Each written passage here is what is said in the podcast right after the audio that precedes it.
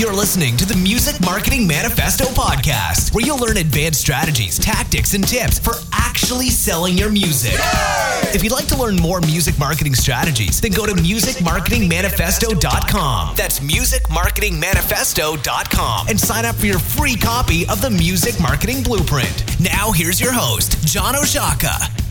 All right, yeah, John Oszajca here, and thanks for tuning in to episode number 22 of the Music Marketing Manifesto podcast. Uh, this episode is going to be a bit of a doozy. Uh, I'm pretty, I'm pretty stoked uh, and proud, frankly, to share this episode with you because we are going to be talking to a guy named Josh Solomon of the band The Empty Pockets. Now, Josh is a Music Marketing Manifesto customer, uh, a member. He he bought the course uh, a couple of years ago. His band had just put out an album, uh, and frankly, like most independent artists, that that album was not doing very well. They were having a hard time. Uh, they had sold very few copies. I think they had about a thousand likes on their Facebook page. They had less than a thousand subscribers. Um, but they bought the course, they applied the strategies, they really ran with it, uh, and they have cracked it. You know, fast forward two years, uh, that uh, their their Facebook followers have grown from a thousand to thirteen thousand. Uh, their mailing list has grown from less than a thousand to over thirty thousand, which is huge.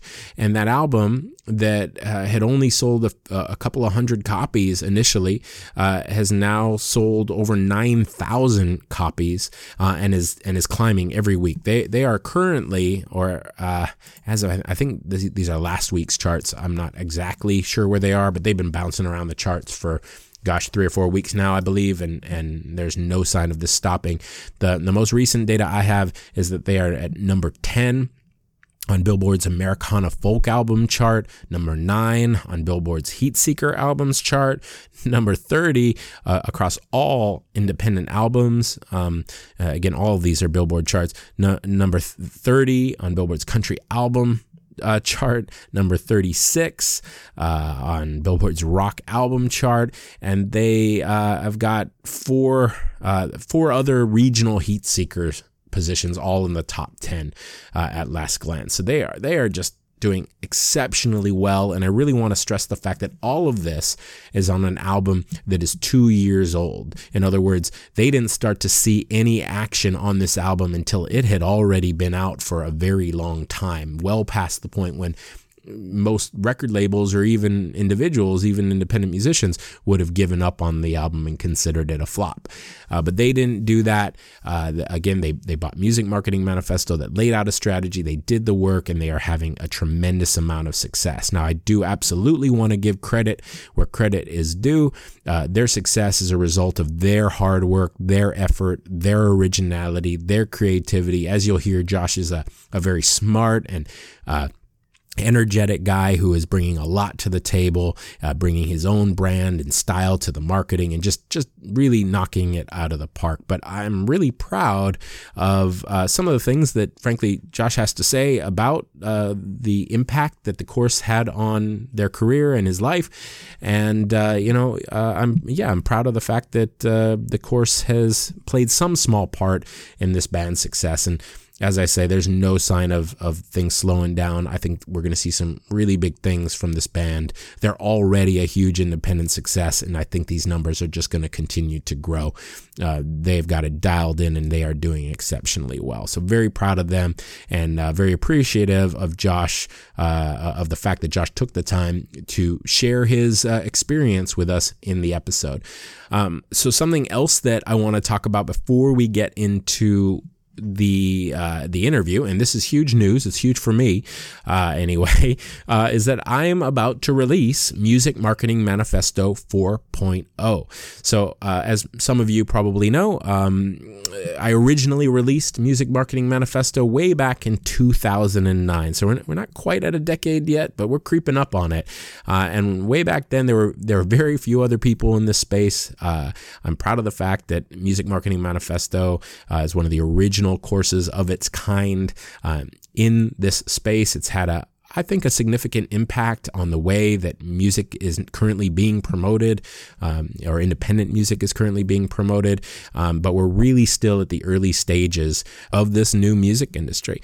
Um, and over the years, I've released several versions of the course, uh, and it is time for a new version. So uh, again, in, within a few weeks, I'm currently uh, I've got I've got it uh, penned in here or written on the calendar for uh, July 26th, so just a few weeks from now, uh, to release this thing. Uh, frankly, this I am extremely proud of this course. This is the best thing that that I've ever done. Uh, I I've been working on this since, believe it or not, last year. I have put just many almost a decade's worth of experience into this thing. Well actually a lot more when you start looking at the amount of time that I've, I've been working as a just general online marketer and a lifetime as a musician.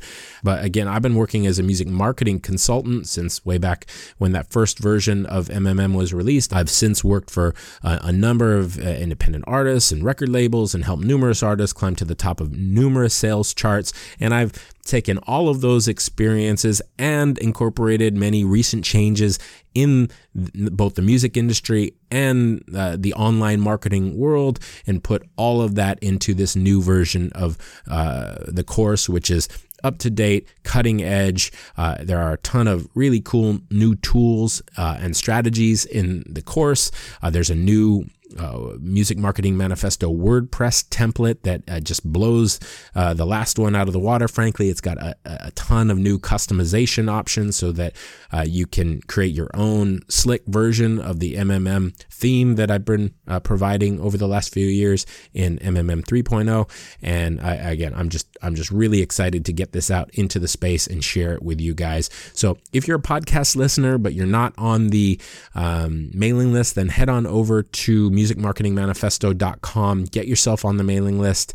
Uh, if you're already on the mailing list, then keep an eye on your inbox because not only am I going to have a, a, ton of uh, n- additional information about this release over the next few weeks, but I'm also going to be doing uh, a pretty substantial early bird discount uh, on this course. So anybody who picks it up on launch day or shortly thereafter will get a substantial discount. And in my in my humble opinion, uh, you know this this thing this course is it's solid. It's really good stuff, and and I, I really feel that when it comes to online marketing or spe- more specifically uh, the uh, music marketing, you're going to get a, a, college level education for an extreme fraction of the price. I haven't pinpoint the the price points yet, but it'll certainly be under two hundred dollars. I, I I've made it a point to keep my prices low. And as I say, there'll be a, a big discount for anybody who picks it up uh, on launch day. So go and make sure you're on the mailing list. Uh, but do keep an eye on your inbox uh, for more information about the release of Music Marketing Manifesto 4.0, which is currently scheduled for release on July 26th. Um, let's see a couple final points before we dive into that interview.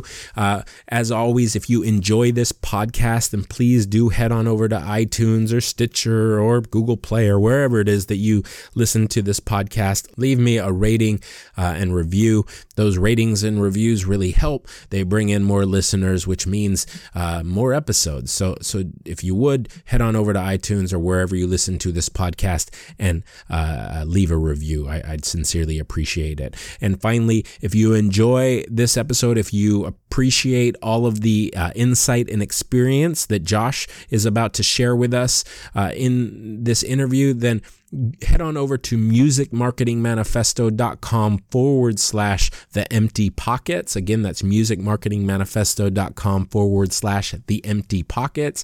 And I'll include that link in the show notes uh, over on the site. But uh, follow that link, and that'll get you access to two free songs from the Empty Pockets. You can check them out, and if you like the music, then pay it forward and consider picking up a copy of their album. If nothing else, you'll get some insight into the uh, marketing strategies that they are using, and uh, you'll get yourself some great music while you're at it. So, without further ado, let's jump on into this uh, interview. Again, we've got Josh Solomon from the Empty Pockets on the line. Josh, thanks for being on the call. Hey, thanks for having me, John. This is a little uh, surreal for me. I have listened to many of these podcasts uh, to help myself, so uh, feels sort of funny to be on it. I, I, I love hearing that because I'm a podcast junkie myself, and and I know that I've had I've been in your shoes where I'm interacting. You know, I'm on the phone with some host or something that I've listened to for for dozens or hundreds of hours, and I think it's really cool when I'm actually. I love the idea of somebody sort of feeling that way uh, about little old me. So that's that's cool. um, I appreciate it. Um, well, I'm really excited about this call. I think I think this is going to be perhaps, and we've had, you know, we've had some really exciting guests recently, but for me, this is perhaps uh, looking like it might be one of the most exciting interviews that we've had in quite a long time on this podcast uh, because you are a if, if, you don't mind me saying it a music marketing manifesto student uh, who ha- who is really kicking some butt. You are charting all over the place. Uh, you've you've I don't know if revived is the right word, but you've elevated your career to a, pretty impressive spot using, uh, I think, as you'll explain a bit more, the, the strategies that you learn in Music Marketing Manifesto. Is is that right? Oh, yeah. You want to sum, sum that up for people? I would love to. I just told John before we started recording the night. I think I paid something like 100 or 150 dollars for Music Marketing Manifesto two years ago, and I'm not a paid salesperson. And uh, it was such an amazing investment for us. Uh, I think the main thing that happened when we found you is a philosophy change, and I'm sure we'll get way into that. But but right now, to summarize, yeah, we our, our career hasn't certainly hasn't been revived because uh, it was low like most musicians of, uh, uh, that we have. Let me just say, two years ago, we had 500. Let's get into numbers for a second. We had 500 email list members. You know, we had a thousand Facebook fans. Um, we were trying to tour, trying to make money. We pretty much never sold a record. And through a lot of hard work, it wasn't easy, but using, uh, John, your basic philosophy of, I guess I would boil it down to build an email list and take it seriously. uh, we've now come to a point where, as you said, so our album, The 10 Cent Tour, that we released two years ago, uh, we were able to move 1,400, uh, actually 1,391 units uh, a couple of weeks ago, and then the week after that, 1,100 units, and then the week after that, 400 units, and that has kept us on the Billboard charts now for the last three weeks. It's pretty crazy. I can't. Uh, That's amazing. I can't get over it. I And- keep going to Billboard.com to check. Yeah, and and what run down some of those charts because you're not on like one chart, you're on a whole, No. whole boatload of charts. So we're on the independent albums chart, uh, which is any any artist that's on an independent label. So, for instance, the, the number one artist this week I think is Blink 182. Last week was um, you know New Kids on the Block. So, I believe we rose from 36 to 30 on that chart. Some of the cool ones are we're 10th on Americana. This is album sales. Sure. Uh, 28 was our peak on the country chart, 36 on the rock chart. And then the really proud one is a chart called Heat Seekers, which a lot of people might not be familiar with, but they should get familiar with it because Heat Seekers is the chart that we all have a shot at. And when I say we all, I, I think of, you know, literally this is our first any sort of hint of, I'm quoting, air quoting, mainstream success, you know, sales on a Sure. chart. We're, you know, I bought Music Marketing Manifesto two years ago. Like we're the same music. I listen to this podcast. And, uh, you know, that that's sort of the magic to me is that this heat seekers chart is is any artist who's not been on the billboard 200 i actually think it's who's not been on the top 100 of the billboard 200 can appear on this chart Right. and uh, we just got to the top 10 we just got to number nine Yeah, it's amazing. um, and you know i think that chart is really important because it's the future of music yeah, people watch it. It's true. and I, I think all of your students, you know, obviously including me, I can I definitely uh, count myself as one of your students. Uh, that's the chart that we all have a shot at for real. Right. You know, Right. if you're releasing an album, I really think you can sell seven, eight hundred copies of that album in the first week and uh, make that chart. Oh, it feels it does feel good. well, yeah, and you know, you're you're sort of touching on an, a, a good point, and it's one of the cooler things about your story is that you know a chart positions are obtainable, um, especially when you use the MMM strategy. You you build a, a big audience, and you use some some pretty fundamental selling strategies to get those fans off the off the fence, so to speak, and get them to actually buy. You know, charting is very doable, and I've seen it on virtually every campaign that I worked on, uh, and I've heard reports from numerous artists about it. But you're doing it week after week after week, so you know, getting that first week sales chart is it's still tough. You know, you still have to have a fan base. Um, but that's one thing. But going and charting week after week after week, and you know, your week number three, you're you're climbing on most of your charts, and there's no reason that this chart uh, action is not going to uh, continue for many weeks to come. And moreover, as as you told me outside of this recording, you're doing this with an album that's two years old. So an album that you put out two years ago, and correct me wherever I'm getting this wrong, is suddenly uh, suddenly the world is discovering it. And that's huge uh, because I, I get those emails all the time. And I know there are a lot of artists. I mean, we're talking hundreds of thousands of artists out there who feel like they had their shot. The album came out and it's over. And they don't realize that the album life cycle, again, big air quotes there, it, that's an old concept. That's a concept that applies to, or, or, or that came about because of the radio cycle. It, it, it's it's even more i think it's even more important to dive in here for a second i find myself saying this the album cycle and i call it the boom and bust music industry Uh-huh. cycle this Right. concept of re- release and and and release and sprint and then rest and then make a new product and release and sprint it, it's not just old it's destructive it is a I, I really believe letting that go I mean, probably over the course of this podcast, I'll talk about like some of my core philosophies. I try and I tend to boil them down into like little phrases, like waiting for my prince to come, or if they build Sure. it, they, you know, I turn I, I I try to remember little things, and and, and that's a core Mhm. one, you, you you know, and I think that it's it's hard to get it out of your head because of all the culture, all of the legends, all the stories, all the movies and TV shows. Um, do you ever watch? Did you ever see that show Full House? I loved that show when I was a kid. I did. Uh, Yeah. every time uh, uh, Uncle Jesse, it came back to Uncle Jesse's career. He'd come into the house and tell everybody, "I got a record deal. All I got to write is that hit song." And if Right. you if you watch Full House, you'll know that Uncle Jesse never became a famous musician. And I actually think it's the perfect, like, yes, if you have a hit song, anybody's going to give you a record deal. But that's sort of like saying, yeah, you'll be. You, you, it's it's it's the it's reverse logic. You don't get a hit song first, and I, Right. I I just think that that we got to let that go. And it makes me so sad when I talk to artists that have four or five albums who are great artists and they consider those four or five albums like sort of dead. And to me, I'm like, no one's ever heard any of this. Yeah. You know, and, and I'm not saying that as a knock to your music or my music or anyone's music out there. Um, and this sort of brings me to my second core philosophy, which I hesitate to say, to be honest, because uh, I I have like when I was a kid, I always thought to myself, "Hey, if we go do a gig, let's go make some money." And when I was 11 or 12, really early on, and it really affected me, like these musician friends of mine, like started calling me a sellout, and I'm like Right. a little bit sensitive about it because I love music. This is all I ever wanted to do. This is all I do for the last 11 years. So I don't want to sound like a sellout, but I'm gonna say it anyway because I think it's helpful. I would say in some ways, what the album sounds like is the least important factor to the Hmm. success of, l- of sales. I love hearing this because this is something I tiptoe around so Well, constantly. because it's it's hard to say, and I feel like an asshole. yeah, Um, yeah. But I think it's true. I, I I sadly, I don't think music is unimportant. I think it's important for the delivery.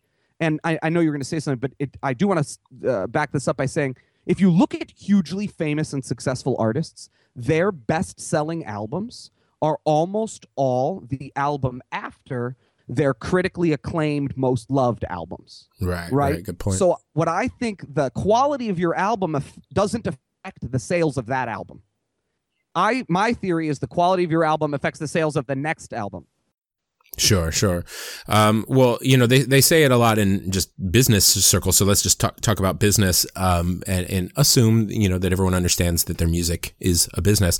Um, that, that when it comes to marketing, you know, the, the product really doesn't matter. And again, the product matters a lot as, as human beings. You know, we make the world a better place by creating great products. So you, ha- you have to create great music in You're order to, get repeat customers without a great product. Well, But that's you're, al- you're also true. Get repeat customers without customers, and getting customers has nothing to do with the product. That's what I think. Right. And for the most part, well, well, it's an absolute truth that the the consumer, the fan, has not in, has not consumed the product before they buy it. So sure, they've gotten a sense of it. You've probably played them a song or two, um, so they they do have a sense of it. Maybe they've even sampled it, but they haven't consumed the product before they buy it. So exactly. therefore, uh, on a purely you know trying to make a point uh, basis, uh, the the product is somewhat irrelevant. It's the marketing that is ultimately leading to that sale. But again, this does not mean that we don't have a responsibility to make great products. Well, I think um, we can choose to take that information and be motivated or demotivated by it. Obviously, right, right. we could take it and be demotivated and say it doesn't matter. My music is sucks or it's great, but it doesn't matter. And that's not what I mean. What I mean is, for the most part, if you have an album out there, it's probably a viable product. If you think it's good, there's probably enough people out there that agree with you, if you can find them and sell that to them, that you probably are sitting on a viable product. And that that's sort of my point. Not that it doesn't sure. matter. It is a shitty thing to say. no, no. I, I, don't remember actually. So uh, this analogy, like, might I might shoot myself in the foot here with this one because I don't remember how much she actually sold. But I thought, didn't Paris Hilton have a hit? I know she was out Hell there, yeah, but yeah, and, yeah, I, and I'm I'm assuming that that sold some copies. And at the same time, you know, the the, the the common the commonality between someone like her and I don't know Jeff Buckley is is the marketing. You know, the the the products are obviously incredibly different, but they both uh, I assume, I think, I believe it's correct to say they both sold well uh, to some extent, and and and then oh, again, yeah. that's because of Paris the marketing. Paris Hilton. Paris Hilton. I'm just looking up her Billboard chart ranks. she has 287, 283 Billboard chart ranks, and they're very high on many, many charts, including radio and sales charts. You are and, very correct, sir. and so I don't, you know, if that doesn't prove that the marketing is an important component, then I don't, I don't know what does. Offense intended on Paris Hilton. Josh at theemptypockets.com is my email, Paris. All responses can go to there. Yeah. well, um, so let's uh, before we, you know, we don't want to spend a half an hour just up on our soapboxes talking about um, how how right we are when it comes to our philosophies on marketing, which we are. let's tell people a bit about your story. So let's start at the beginning. Let's dial it back two years or two and a half years. You're the average musician. You, as you said, haven't sold an album or you know something close to that. Where are you at? And describe that that transformation. So uh, two years ago, this is my sort of twelfth year being a full time musician. So two years ago, I turned, uh, you know, twenty nine, and I sort of looked at my life. We've been performing two hundred shows a year live. We really working our butts off. Um, and we sort of got to a point where you know we're charging a ton of money to do a wedding or a corporate event, and we don't have that much more room to grow in a lot of ways you know we we're grossing hundreds of thousands of dollars a year paying ourselves salaries but it, it's there's a lot of expenses. And um and what kind of music were you making? Sorry. we're making rock and roll you know right. so we're sort of doing concerts and essentially making no money doing an original concert. And then making our money, you know, playing covers of of Van Morrison and John Mayer or whatever at a wedding, at a corporate, you know, sort of a combination of those two things. But right? but doing better than most if you're making. Did you say yes. six figures? A, yeah, a six fig. I wasn't personally, but my business was grossing, right. you know, three four hundred thousand dollars a year. You know, so we're each making uh, uh twenty thirty thousand dollars salaries. We're doing health insurance. We're doing good. Right. Um, but it took 10 years to build that. And we realized that was the end of the rope in, in line in a lot of ways. Right. Right. Um, and we, we love making original music. We had made it that whole time, but essentially, to be honest, we had taken any profit we made from working our butts off at a wedding or a corporate and poured it back into original music. So essentially, our original music was a loss, not even a loss leader, just a loss. Mm-hmm. Um, and and I think, and and and I really didn't want that to be a loss. I mean, to be honest, uh, I'm very ambitious, but at first my goal was just to not lose money. You know, I, sure. I know we didn't just want to play weddings and just say, forget the original music, we're losing money. But money became more and more important to us as we grew up.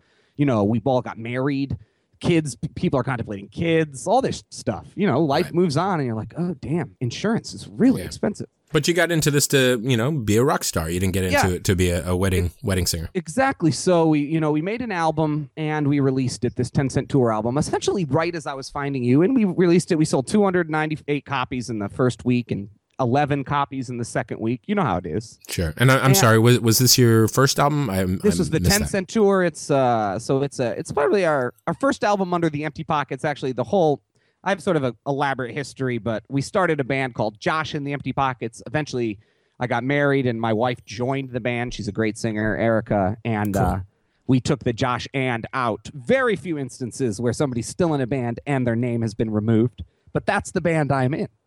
and uh, we released a couple of little things, but our main release was in 2015 was this 10 cent tour. And right after we released it, essentially, my whole life changed because I watched uh, this video. I saw a Facebook ad that said sell albums without radio, without touring, without press. Now we do radio, we do we tour a ton, and we get press.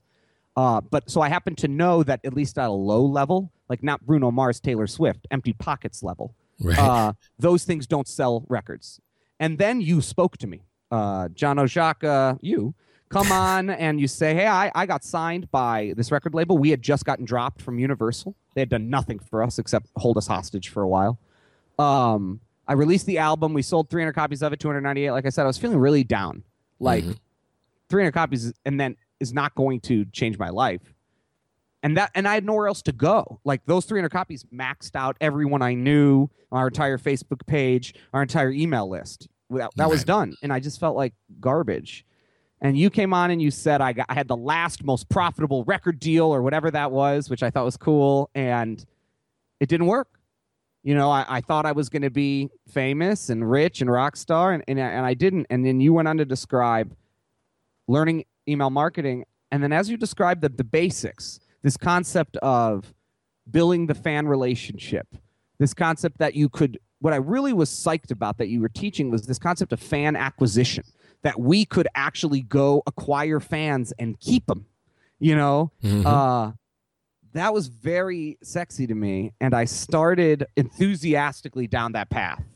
Uh, Facebook ads, and I remember I hired, uh, you know, just sort of gotten a call with you, you know, like a little extra help that I hired you to do, and, and you pointed me in this direction of really focusing in on who we are, what our story is, you know, communicating the narrative and and and and a couple months after that, we were able to really define our audience for the first time.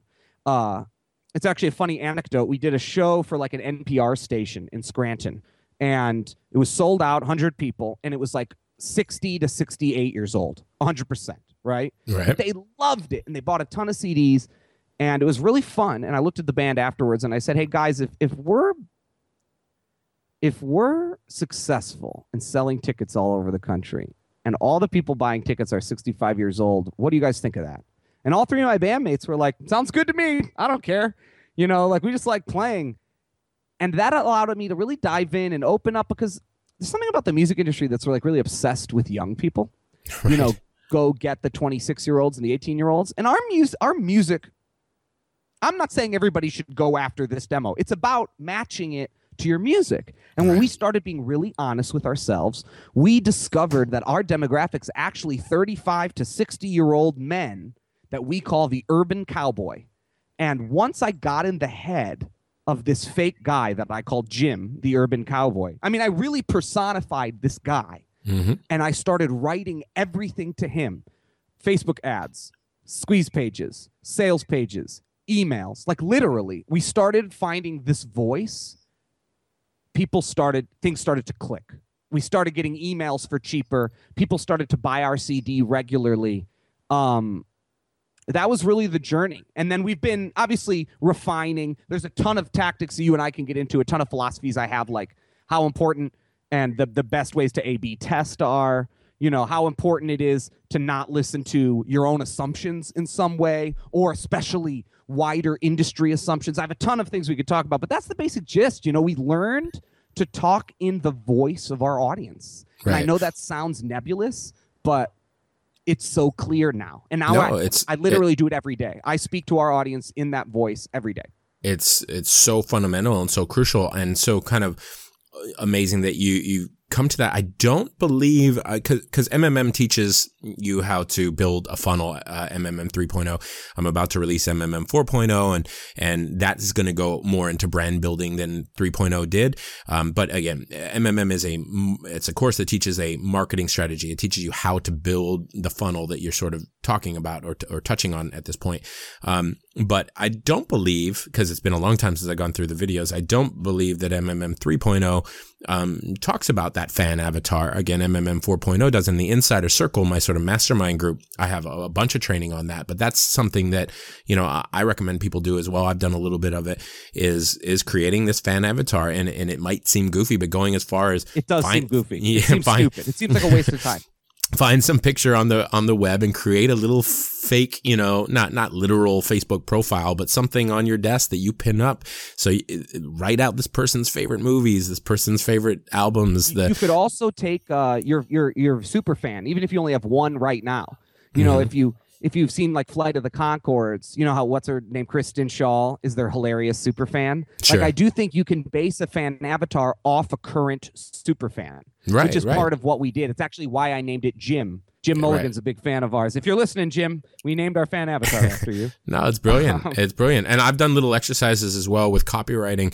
um, because that's fundamentally what you're describing. Copywriting is a word I hate throwing around because I, I think it doesn't mean anything to people. I think copywriting tends, if it conjures up anything at all, it conjures up, um, what's his name, uh, Peterson from Seinfeld. You know, the, the writing catalog yes. copy, which I is very all of their ca- copy in that. But, but I agree with you, man. And if, if I if if I could say pick one skill besides whatever your music is, uh-huh. design, uh-huh. you know, tech, I'd say it's copywriting every single yeah, time. Absolutely. That is the skill. Same answer I give. I mean, when, scary when word. Yeah, it's it's it's oh, you really do? yeah, you, you know, when yeah when anytime I've been in a podcast and they ask you know what's your one bit of advice it's it's it's either get a an autoresponder or it's uh, learn learn copywriting because that's fundamentally well, what you're doing. The same thing, copywriting into autoresponder. Well, yeah, exactly. you know, like exactly. You know, and I I don't want to be harsh about it, but like you know, if you're a musician thinking, ugh, I don't want to write an email every day. I'll say two things to that. One, get over it, and two, it's easier than you think. It really right. is easier than you think once you get into it and you start doing it, it's literally like a diary. In fact, John said something to me once. I can't remember if it was in an email or just you and I on the phone or in a blog or whatever, but you said after you pass that five digit mark, like 10,000 plus email subscribers, you start to really get to know the personality of your list. And right. that's so true because of how the numbers uh, uh, because of how the numbers work out, like now I have 27,000 email list members. That's right. a metric that I wanted to share. It was 500 two years ago. Enter Music Marketing Manifesto and my time and money investment. Now it's 27,000. That's a real asset. Yeah, it's incredible. When I send an email, I get a flavor of how my list took it because sure. of the responses. Yeah. Um, because I never send an email and don't get a response because I'm sending it to 27,000 people. Exactly. Um, which is a, it's a it's a game it's a game changer. And to be honest with you, I'm so beyond uh, it being a burden. I li- I look forward to sharing with the list. It doesn't it feels the opposite of a burden to me now because it's so fucking motivating to send a list and say, "Hey, do you want to buy this?" and then like 12 people buy it. Oh, yeah. right oh, it's, it's, so exciting. I mean, just just getting oh, feedback. It's, it's why it's why we do this. You know, we we we yeah. started creating music because we wanted to reach people, and through yep. this form of marketing, it's really you know, uh, you, you, when we were chatting, you mentioned Derek Sivers. Der- Derek's a friend, and and I interviewed him on the podcast uh, a while back, and he mentioned something in that episode where he uh, said, you know, the uh, the painting doesn't stop at the edge of the canvas, or uh, might be bastardizing the quote, but you know something I along. Uh, yeah, he's, he's awesome. awesome. Shit like that all the time.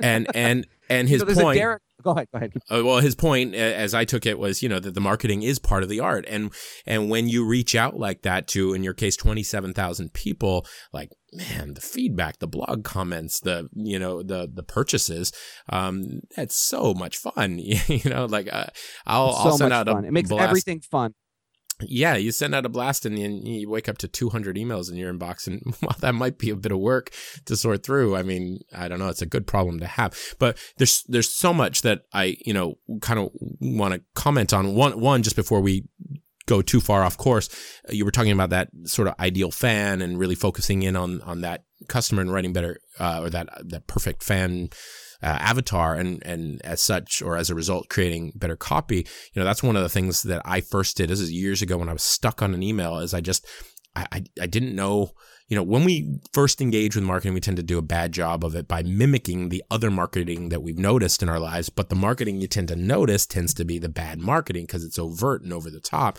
And that's not what we want to do. So it's hard. It's harder than we think as people that would say we hate all this cheesy marketing. Once we start doing it, we more often than not tend to be a bit cheesy with our first few attempts.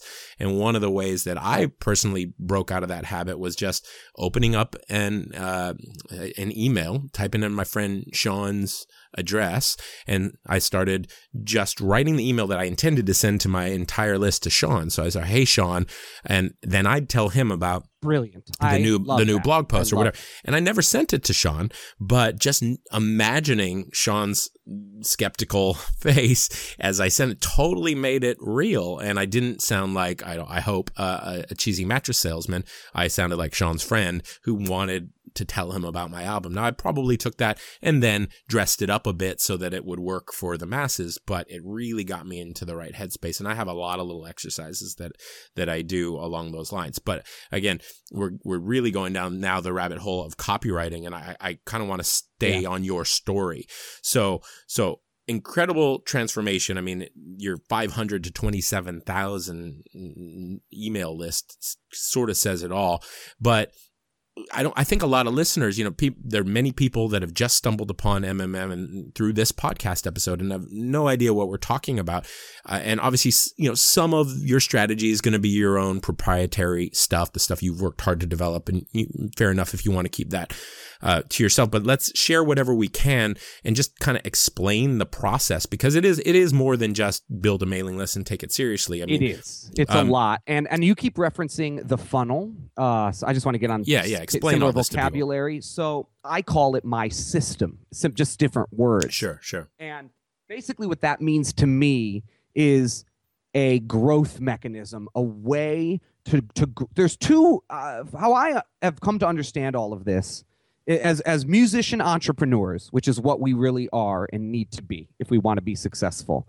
Uh, there's two things that we need to do as marketers, right? One is we need to we need the fresh meat. We need to acquire brand new fans that have never heard of us before. Those come from the, what I call the system, or what I think you're also referring to as a, a funnel. Now we can also use a funnel, you know, to send current fans, but but that th- that distinction was a huge piece for me. This idea that, and this is the main, th- a huge thing that John teaches in MM Music Marketing Manifesto is that we can. I've paid for radio in the past, and John, you've talked about that too. I've Sure. spent fifty thousand dollars going after radio spins, and we got to number twenty-four on adult contemporary in the nation. That translated to 102 single sales. So that's about eighty dollars. So the ROI is what minus five thousand percent or something, something like that. I can't begin uh, to do that math. I'd say it's worse than that, probably. It's really bad. It- it- uh, it- it- and I know radio does pay off at times when they spend 500 grand, maybe. But but I it, it and I believe in radio. I think it can work. But I wanted to spend money on radio, and I begged, borrowed, and stealed that money, and I was devastated that we didn't sell more albums. The reason I wanted to do it is because that's where I find music. right. You know, I said to myself before I found your program, I wish I did because I would have been like, John, I fifty thousand or one hundred fifty dollars. you know, like, Right. Not a tough. You know, the reason I spent money on radio is to find new fans because that's where I find new music. And I've read study after study still that people find new music on FM radio. It's still true, no matter how much we want to talk about the internet. Um, FM radio is true, but it, it didn't work for me. And, and, and, and John explained why.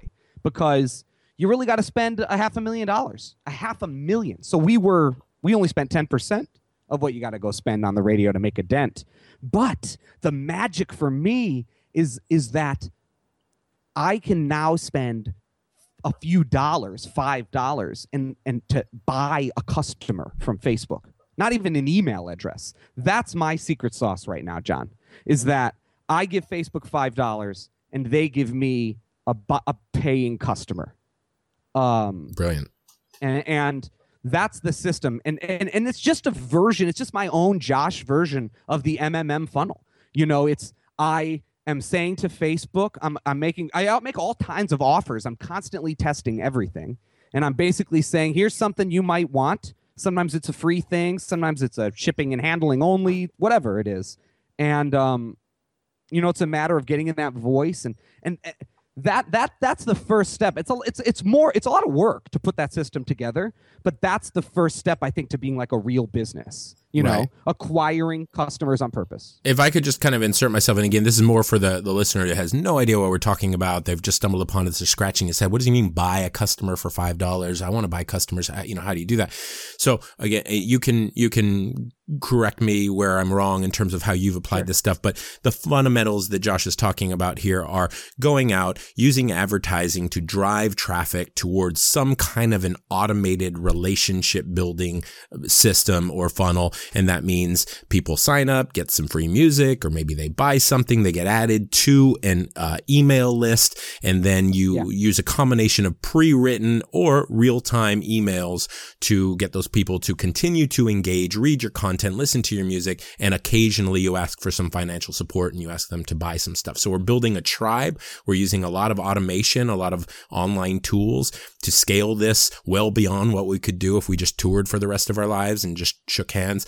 Um, right. And, and that's the point I was making at the beginning is that, you know, we reached a point more successful than tons of small bands where we realized we can't grow anymore. Right. And we right. want more than this because you can, touring is scalable, but you have to bring your own demand. You exactly, know, obviously exactly. there's no point of playing a 2000 seat venue if you can only draw 100 people. And as but, such, as a business model, I don't see it as scalable. You, I mean, again, I'm, that's not entirely true. I completely agree with what you're saying. It's just I think a lot of people have this idea that not you just tour forever and that's how you make money well, now as a musician. Especially the context you're talking in that in it, that's also an excuse for stealing music. Oh, don't worry about it. They make money touring. That's an excuse for not supporting a band you like. You know, essentially, you know, not buying their album or that, that, that, I have heard that. Oh, whatever. They make their money touring.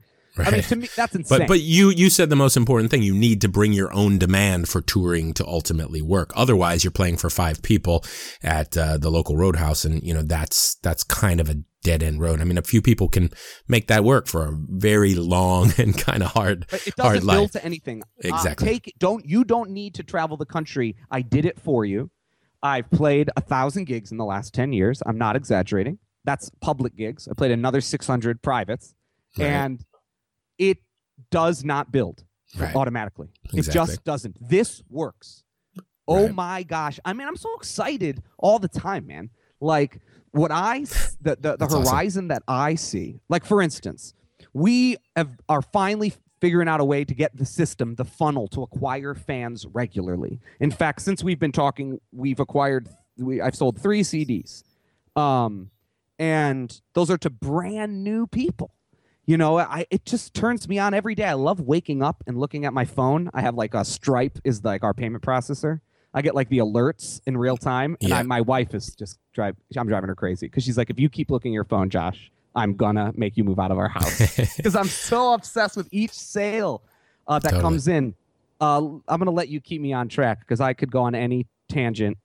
no, no, you need to go and hook up a little cash register st- sound to those specific emails with the new order kind of language in your inbox. so that. you get the little, you get the little thrill. But I know, I know what I know what that's like. I'm constantly like, uh, you know, picking my kids up from school and I'm on my phone and it's like, no, you don't understand. I'm working. I'm not that dickhead that's sitting there, you know, re- responding to somebody on Facebook. This is work. And, and I just made, you know, a bunch of money.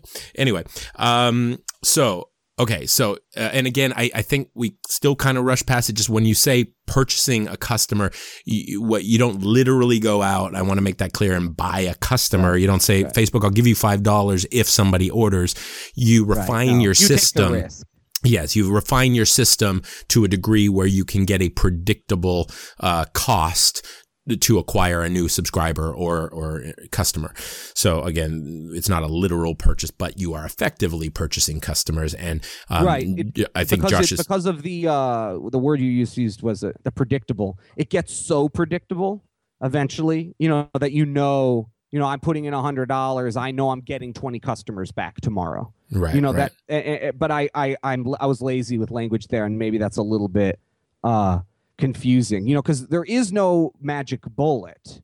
Uh, I, I lost money before I made any money uh, doing this. You Which know, is so, common. Yeah, I mean it. it Well, bu- bu- yeah, businesses usually are not instantly profitable, especially something that's based on direct response. We're not going and buying the most valuable real estate in the country with all the foot traffic we could ever want. We have we, this is a virtual space with kind of no upfront costs aside from you know making a, a record, I suppose.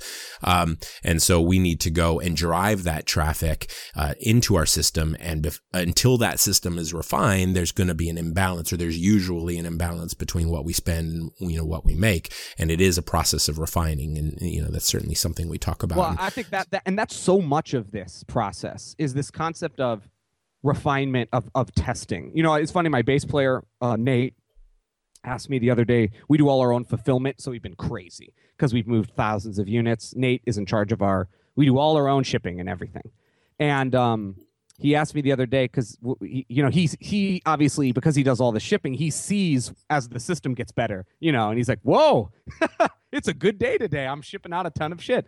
And and he asked me, "What's the thing that like surprised you the most, you know, so far?" And uh, with that refining thing, what surprised me the most is how much a small change on a page can make a massive difference. sure. And what I what I mean by that is like, let's say uh, one of my main headlines is, uh, you know, let's see, one of my main headlines is, you know, grab your free copy of the 10 cent tour before we run out, right? Right. And it's really simple. And in fact, a lot of there's like a lot of headline analyzers out there, power words and stuff that that rate that headline low. Mhm. But it's not about it's about the actual results. yeah. So I've tested 1,497 versions of this page that I'm referencing. 1,497 versions of this page over the last year and a half. And Wow. that headline work, works better because I do one almost uh, uh, sometimes multiple times a day. It's crazy. Um, and and now I'll start over completely. I'm looking at all my versions here. The headline that I read you, which is really simple, is not I'm going to keep testing headlines against it. But for the most part, grab your free copy of the 10 cent tour before we run out. And it has an ellipsis, a dot, dot, dot. I know that turning that ellipsis into an exclamation point will, will bring my conversions down by 3%. I kn- you know, I know that not having the ellipsis will bring my conversions down by a percent. You know, I all sorts of crazy stuff. I changed my button to primary red, and that boosted my conversions by 15% instead of green. Um, and the reason I'm saying all those anecdotes, I'm not saying any of them will work for you, but really the only way to find out is to try. And I know that sounds annoying, but it's true. Right, right. I know it is. A lot of musicians hate it. you know, we were talking before the call. So MMM, you know, it's just a strategy. It's not a guarantee. It's not free money. If you know that that doesn't really exist. It's a sound strategy. It's a proven strategy. Everything Josh is saying is a testament to that, and everything Can that jump you know. I'm so oh, sorry, yeah. John. No, Can no, go for there? There's no just about MMM for me at all. There's not a just on anything. MMM is a yes, it's a strategy, but it is a core. It is the core philosophy. John, you've taken the I call them slippery thoughts, slippery concepts, concepts that are extremely difficult to sit in your mind. They they want to slip away. You've taken them and distilled them in a way that if you actually go through the course, you're very likely to understand them at the end. So the only reason I want to interrupt you is because there's no just about Music Marketing Manifesto. Music Marketing Manifesto changed my whole life. And I hope to be emailing you in a couple of months to say my new album just got released and we're number one on Heat Seekers instead of number nine. And then I'm very ambitious. So I want to be emailing and you say, we just made the Billboard 200 because my eye is on, uh, I use three words when I talk about my system predictability, you know, uh, scale, and well, the two of that I really use are predictability and scalability. And everything that I'm doing that and that you've taught is scalable, you know, so I can I was saying I can give Facebook five dollars and they'll give me back a customer, right? So if I if I spend ten dollars a day, I get two customers a day. So that means that's I get you know sixty customers a month. So if I spend a hundred, you know, a hundred, ten times that, I'll get six hundred customers a month. And if that's, it's theoretically, it's one of the first things I asked you, John, uh, was why can't I take this and be the number one album in America? And you said, you can. Uh, and and and that's what I've wanted to do ever since. I want to sell a hundred thousand copies of an album, a couple albums from now, and I don't have the infrastructure in place yet, but I think I'm going to you know you need a lot of subscribers and a lot of you need a lot to do that but with, uh, with you're getting you're you're i, I want to get us off re, uh, sort of results as much as i personally love hearing them and talk about some more strategy for people to sink their teeth into but but before we do that i mean you're getting close. I mean 27000 people on a mailing list is substantial. And when we hear these stories these amanda palmer like stories where someone's generating you know half a million dollars or a million dollars i think her in her case it was 1.1 million on kickstarter. She's got $35000 per thing or approximately that's coming in on Patreon. I don't know Amanda Palmer. I, I just, you know, I reference her a lot. I don't know the workings of her career at all. Um, but uh, when to when you start when you hear those kinds of stories, the, the, they're almost always a result of a substantial mailing list, and you're starting to get into those numbers. When you give when you have a healthy fan base and you give those fans an opportunity to spend money with uh, with you, and you have a range of purchase opportunities, whether this is through an upsell or, or multiple options in a crowdfunding campaign, or even just an album launch where you have, you know, buy the $10 package, the $30 package, the $100 package, the $400 package you can generate a lot of money. I remember her talking about in her TED talk, talking about the fact that, uh, you know, she was dropped from, I think it was Roadrunner because she only sold 25,000 copies, right. then set the record with 1.1 million on Kickstarter. Number of backers, 25,000, you know, and, and so what was a failure and with one strategy, with one approach was a record breaking phenomenal success with another.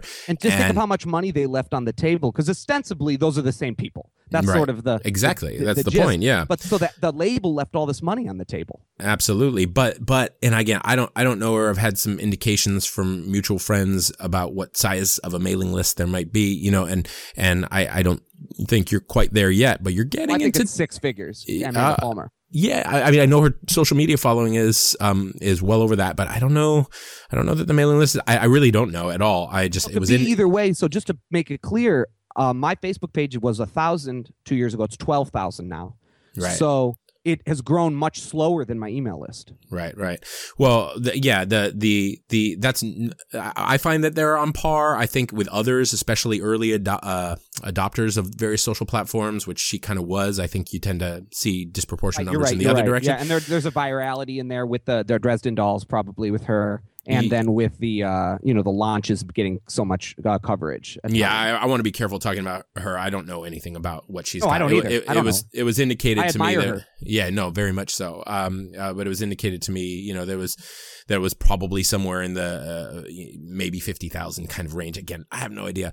Um, well, but maybe really, really passionate fans if it it's get, that number. It, it, gets hard to well, you know, again, she does have a massive social media following, and that's not. It's obviously going to be many more people that are exposed to her through there, but it gets hard. There is a and it's not it's not 50,000 but there is a saturation point with email where your old list starts to drop off. You're targeting a market so completely. Like let's say you're going after 5 you know 5% of the United States. What are we at? I can't do the math right. on 350 million but what is what is that? Oh, what's like 5% of 300 million uh 5 15 million of 300,000 um people I mean 300 million people right? Uh, 15 yeah. million. yeah so um so and then you're not gonna win over everybody in that well, audience. If you win over two percent, you're doing really great, right? But know, but so once you start to get to that hundred thousand kind of person mailing list, I I don't know. I, I haven't met too many people that have mailing lists that are not sort of giant spam lists um, yeah. that are no, and all the statistics than, from like Adobe and shit and Mailchimp, all the the numbers go down as the lists right. get bigger. Exactly, exactly. But actually, but, this this brings me to a perfect point that I wanted to mention to you that uh, I read this thing that Derek Sivers wrote, uh, mm-hmm. and, and and this is sort of about scaling and this concept you're talking about. And so, you know, for everybody out there, I know a, a lot of us are are are thinking small, which is great. I got a new album coming out. I think is the, the the the line I probably hear most directed at you, John. Is I got a new album coming out in six weeks. What should I do? And yeah. the answer is build a mailing list. Um, and that's what John would say. But what what I what I've heard you say it to so yeah. many people but uh, uh, the, when it comes to scale, I, I do want to stay big for a second here because I think it's motivating to me to think huge, you know. But I love the big dream. And Derek Sivers said something interesting. He sent out an email. He does it less recently, but he sent out an email that said, um, "Music is useless, and so am I." Mm-hmm. And he went on to say that music and art are useless. And he's so it's it's provocative thing to sure. say to a bunch of music and artists, but but he went on to say that well, if it was useful, it would be a tool, right? It's it's it's not that it's not that people don't ever find art and music useful. It's that it, it's intended. It's that's not its intent is for it to be useful, right? And so it puts us as marketers in an interesting position because here's I like to talk about a lawnmower and this concept that like if we're selling lawnmowers, uh, part of what we know right away is the niche is somebody who has a lawn. You know, there's sort of a product niche built in. We're not going to sell lawnmowers to people without lawns, right? Right, right. Because uh, a lawnmower is useful to someone who has a lawn. So it sort of self directs. What's weird and uh, in, in, about music, and it's a good and a bad thing, it's, it, it makes it harder at the beginning but more scalable at the end, is my theory at least. Because music is useless, we can sell it to anyone. It can be useful to anyone. Music can help you can help solve any problem at any point for any person. So when we're talking about, you know, defining your fan avatar, I think it gets scary when it's like, but but all these other people like my music too, you know? And it's right. like the, the big realization to let us do this and get successful doing this was like, hey, that's okay. It's not about these are the only people that are ever going to like your music. It's that you have to start somewhere. So I think the ultimate, for me, how I want to scale up is do exactly what you just said, right? Exhaust that audience. So right now I'm going after you know I've been going after for a long time an audience of about 2 million people, right? Mm-hmm. And I and, and, if this is only for people who really know Facebook ads, they give you a frequency, it's a number, it's usually like something point something else to tell you how often they see your ad. My my lifetime frequency is like 1.2, you know. But right. the, the the and and I'm saying that because you you do get that frequency up to 3 or 4 and you sort of exhausted your audience. Exactly, and you, yeah. And you and you can't grow anymore. But as artists, we can move on you know, like because we don't care who has a lawn or not. We can sell it whether you have a lawn or not. It doesn't matter. So I think it is hard at first, you know, and I don't think it's a get rich quick scheme. And in fact, it's a get rich slow scheme. I would say, and that's not a sure, scheme at all. Sure anyway, that that's the point I, I I had thought of before we were on this conversation is that music's useless and it's helpful and hurtful, and I think it's helpful to think of it like that. Right, but uh, you know, again, sort of back to just kind of my train of thought. I mean, at twenty seven thousand, you're well on your way to getting to a point where you can generate. I mean, you can already generate a lot of money from that list uh, once you start getting into some, you know, including some bigger ticket items in, into your front. Again, I'm, I'm not exactly sure what your different offers are throughout the course of a year, but you're only two years in. When you start getting up uh, again 50,000, 100,000 people, even if you do exhaust that list, you're going to have the potential there. You've kind of got an ATM on your hands where you can just keep, keep being awesome, keep making great music, keep communicating, keep that relationship with those fans alive, and they're going to support you. And it's just a simple matter of being, you know, uh, offering more value than you are asking for uh, support, yeah. and then and then, uh, but then asking for some support occasionally, and you'll right. find and that those, those actually, friends and fans are happy to support you. That's actually one of my huge realizations. Is that it's this one sounds really stupid? Is that generally, uh, and I think this is you and other gurus that have taught me this. Is that um, people won't do what you don't ask them to do let me try to say that differently. For the most part, people don't buy things unless I ask them to buy something. Right. So I know that sounds stupid, but it's really profound to me. Uh, the people on my list do what I ask them to do, generally speaking. Very, uh, even with 27,000 mailing list members and 12,000 Facebook and growing audience everywhere, we get very little organic, I'm using air quotes, organic sales, right? right? I cause our sales on purpose. Exactly. And I think that was a huge lesson for me. You know, that, that's what I call the field of dreams syndrome. If you build it, they will come. Not true. It's a movie. Yeah. yeah. Uh, you know, uh, It's You the one thing I hear more than anything else from artists. The whole, uh, I guess, people that are just afraid to take on marketing or have distaste in their mouth at the concept of marketing, and you hear that, no, you build it, they will come. All it takes is a good song. It just Nope, couldn't be further wrong, from wrong, the, wrong. further from the truth. Um, Paris Hilton uh, being the Paris Hilton. quintessential example. Email me, Paris. All, all it takes is good music.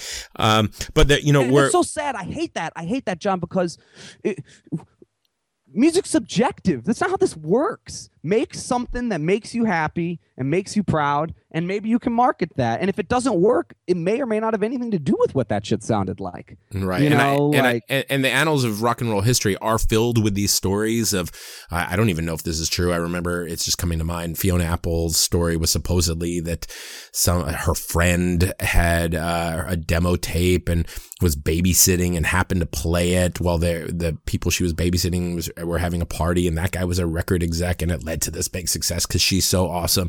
And again, I there are a million stories like that. Don't even know if that's true. It's just that story found its way into my brain one day. Um, but those are I hate so those stories. now. they're I so used the to love them. Yeah, uh, they're so the exception to the rule. I mean, I was a little bit one of those stories with Yeah, my you are initial. the living embodiment of that story. But- you got a deal that nobody gets. it, it was and it and it and it was after rejection after rejection after rejection but but one there's almost you know th- those are the stories that get told and sold but there's always there's so much more that goes into that artist ultimately becoming successful and obviously in my case with you know I never hit the highs that I was hoping to hit because I wasn't successful so I got the great beginning of the story it just never got sold I call Um, that concept waiting for my prince to come. I think it's Yeah. extremely destructive. You know, that this Totally. concept of uh, waiting for Guffman, waiting for Godot, whatever we call it, that somebody's going to swoop in, hear you, and save us yeah and, and make you big. That is, I, I think that's the, that might be the most destructive philosophy. Yeah, out I. I, I couldn't agree more. Um, we're we've spent a lot of time talking about just you know we're, we we could you and I could probably go on for three hours just kind of going you know right um, Right? I know. uh, but but but I wanna I wanna I've got like three or four more things I want to ask you, and I don't want this the listener to have to sit through three hours of this. So let's try to keep the next few questions to yeah two three minutes. We don't have to power through them, but let's let's let's make sure that we get I'll be good. I'll be good. answers in. Well, it's it's equally me.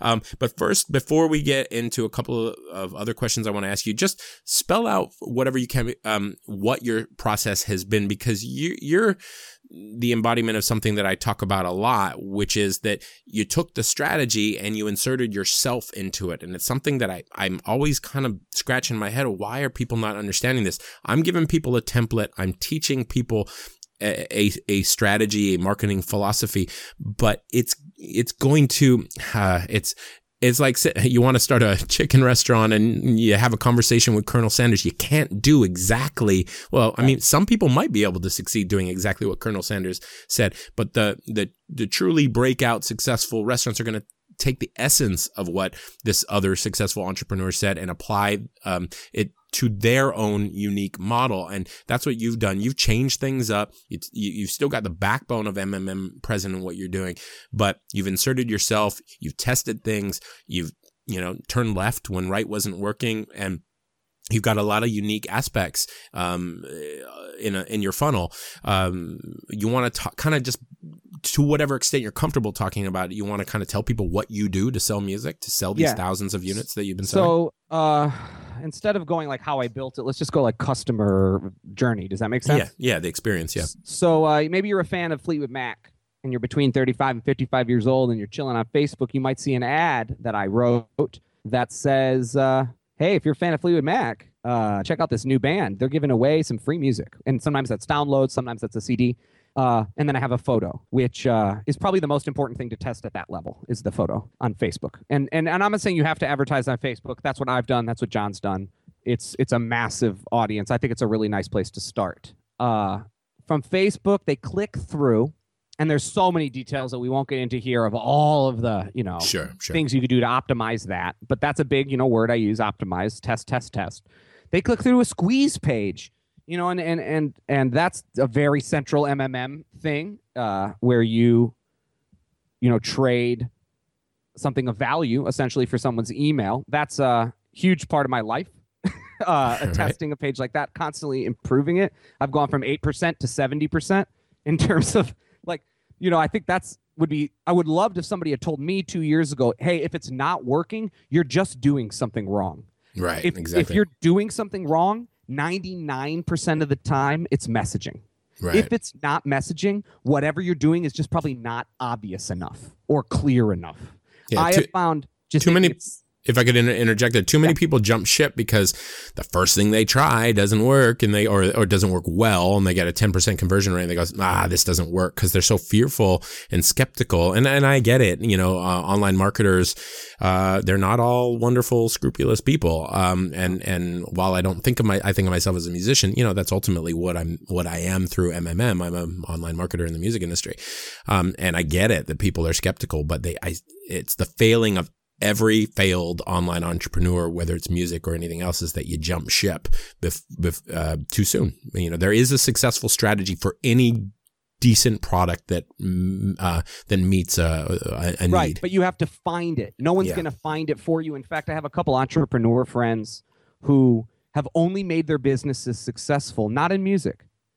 They've they hired like social media experts, they hired, you know, conversion experts and and and they put together funnels for just different random niches, right? And it didn't Right. work until the business owner really got involved. And I think the reason is cuz the tr- I've used the word a lot, but the true secret sauce is having intimate knowledge of not just the marketing, your brand, your story, your product. It's the combination of those things that make a squeeze page work. So if you if you look at uh, us like John's squeeze page, he in one of them that I'm remembering, you talk about you know music to fill your iPod for a road trip, Right. which I think is awesome. But your music like fits that, and your look fits that perfect. You know, it's sort of a rootsy thing. Uh, it, that's not going to be the same for everyone. That language isn't going to, and it certainly didn't work for me. I tried. yeah, yeah, you know. But- Totally. so so anyway, they hit the squeeze page. After they hit that squeeze page and they give me their email, I try to sell them something right away. Usually, uh, downloads, a CD. That changed my life. I think that's a key part of this. Uh, you know, I'm able to sell like five percent of people something right then.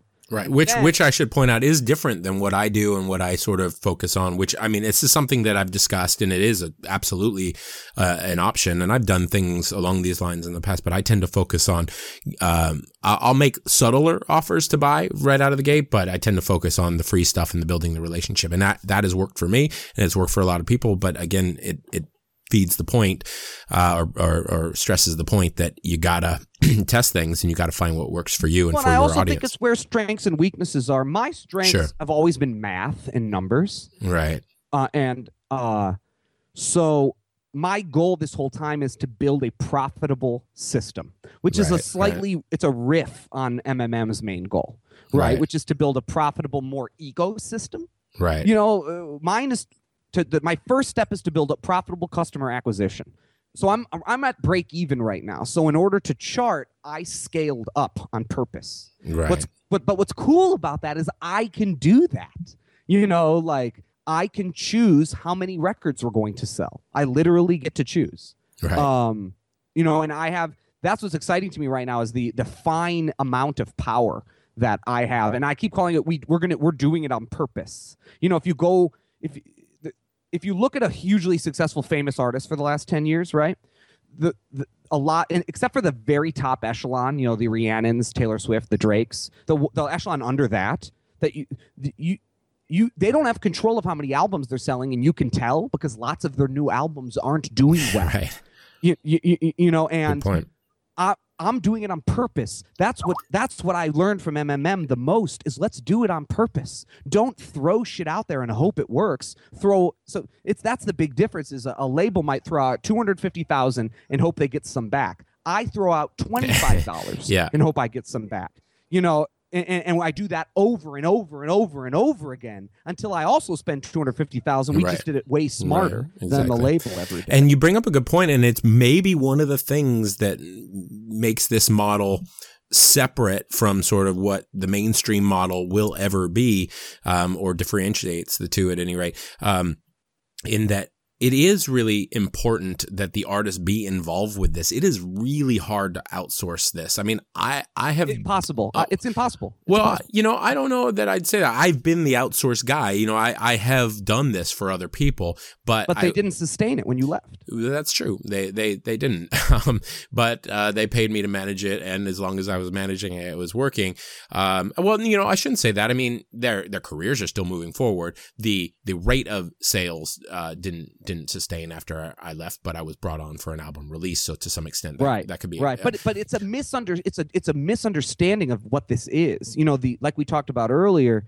I believe firmly that the album release is overwrought, that the cycle Yeah, is, is, yeah. is overwrought, and that just by bringing someone in and then out is a it's it's like clarifying like we don't understand how this works and why this works because the big payoff that I see is the long run, certainly not the short run. Sure. You know, if if this Yeah. Billboard chart positions was the end game for me, I'd Right. be screwed right, right, right. because you know I, I'm not making money here. You know, I'm not super profitable. I'm breaking even and building fans. I'm clearly going to make money for the first time ever on releasing an album because I have 27,000 people that are already asking me about it. Yeah, Um, when that was what I was going to get at. When your next album comes out, or your next offer, or even just a Christmas promotion, when you go to that audience that you're acquiring at at the very least a break even point, you're going to, you know, it's just free money, and it's free money for the Funny rest. that you say Christmas. We're going to do huge yeah, and it's going to be free money for the rest of your your career to some extent. You know, the audience will cool off. Not everyone will remain engaged, but many but of them will. growing. Exactly. That's what I see. It's not a. It's not a. Uh, it's a living, breathing thing. the yeah. list. You know, I get unsubscribes all the time. It's another thing to get over. You know, talking about like little. Oh, I want to get there, so don't so don't go there. Yeah, that's on my list of stuff to talk about. But I, I get before we get too far away from it, I I just you know again perhaps just a difference of opinion. I do think it theoretically can be outsourced. Again, I've been hired to do these campaigns for people, and I've succeeded with that. I think you can have a a, a, someone else do this, but they need to truly be a partner. You can't go on Fiverr or freelancer and just get somebody who doesn't care and say, "Hey, can you build Yeah. me a funnel?" Um, Yeah, it's nope, never it. that's never going to work. impossible. I, I actually stand by it, but not for a big artist. It's all about money. The amount of time and effort that needs to be it it it, it, it the model doesn't make sense if someone does it for you at my level. Right. So if you're a band like the Empty Pockets, it doesn't make sense to have somebody else do it. Unless you truly need help just building the brand and you understand that that's what you're going into it for. I mean, there are, that's one of the things that labels have brought me in. I mean, in all honesty, all of the artists have profited substantially, but you know, they had a brand and they were going to make some profit. They made more profit with my involvement. They reached right. higher chart positions, or I certainly believe that, you know, I was the cause of some of these good things. Um, but the, the brand did get to the next level. And when you're dealing with a more traditional structure, uh, especially independent labels, that's kind of what they're thinking is, okay, where's the brand now? How do I get the brand to the next place so that we're in a better position to make even more sales and profit Right, on the next right. run? And this stuff really does help with the brand. And you can hire somebody to do that. And that, that's probably been my biggest contribution with the artists is I've helped increase the size of the brand. Um, but, but I think that in every case, you really need to be a partner. Like one, I'm good at this stuff and not a lot of people are that are not just working for themselves. Um, usually when you become good at this stuff you just do it all for yourself because there's more money to be made there it's hard to find a, a consultant that you can hire at any kind of a re- i mean copywriters can make hundreds of thousands of dollars to write a letter like a sales letter like it's a It's crazy come- out it- there. yeah Like se- I'll write your seven emails for 75 grand. yeah, yeah. So, so, but you know, I cared. Like every artist I've worked with, I cared about. I either was close with their team or I was close with the artist, and and that's ultimately what I think it takes is a, a I agree. partnership. That's so critical. And I'm not trying to get down this stress this point of you can outsource. I'm actually trying to support your your postulate to the uh, opposite effect, which is that my advice is almost always because I get almost daily emails saying, "Hey, can you can I hire you to do this for me?" And my advice is almost always, you know, you're you, you really need to learn this stuff yourself. Once you can manage your business successfully, then you can hire somebody else uh, to do it for you. If you just want to hire somebody to set it up for you to save time, you can, but you need to understand what you described that when you were talking about that customer avatar, that relate the voice and the Yeah. relationship between But you can't that buy voice. that. You yeah. can't just go buy that. The other thing you can't do is when if, if, uh, I would warn in terms of having somebody set it up for you is like uh, uh, uh, the reason I think WordPress is so critical, something like WordPress, is because it's technologically doable for someone like me or you Right, or whatever. Right. That that this the original setup is like a tiny portion. It's the it's the tiny changes all the time. So like if you have a web guy set up your system and then you don't know how to mess with it, it's useless Right. to me. Yeah. No, I. I so I that's agree. another reason. And I, I do think like it is all about big picture for me. And I think I can outsource specific jobs much more easily in the wrong long run rather than the whole picture. For Right. instance, like I think I could hire a Facebook ad agency eventually. You know, I think I can hire an email expert. I just think putting the whole system together is so brand and narrative intensive and and is so authentic. You know what I mean? That you have to stay so authentic to to, to who you are. It, it's just hard for me to imagine a scenario where someone could do that without, like you're saying, a huge, a major close relationship with the artist at the least. I agree. Um, we are going long, but I want to keep going because this is awesome stuff. So this is going to have to be a little bit longer than usual kind of podcast. Um, Sorry, but did- world. Did did did you um did we finish your sort of customer journey there? Did we finish describing that before I move on? I don't so know if a we did. Facebook ad, they go into a squeeze page. They go from that squeeze page. I sell them something. Here's a critical point. Uh, you have to ask them to buy something, which we said before. Then I sell them something. I upsell them something. I learned that from John Oszajca. The concept of an upsell.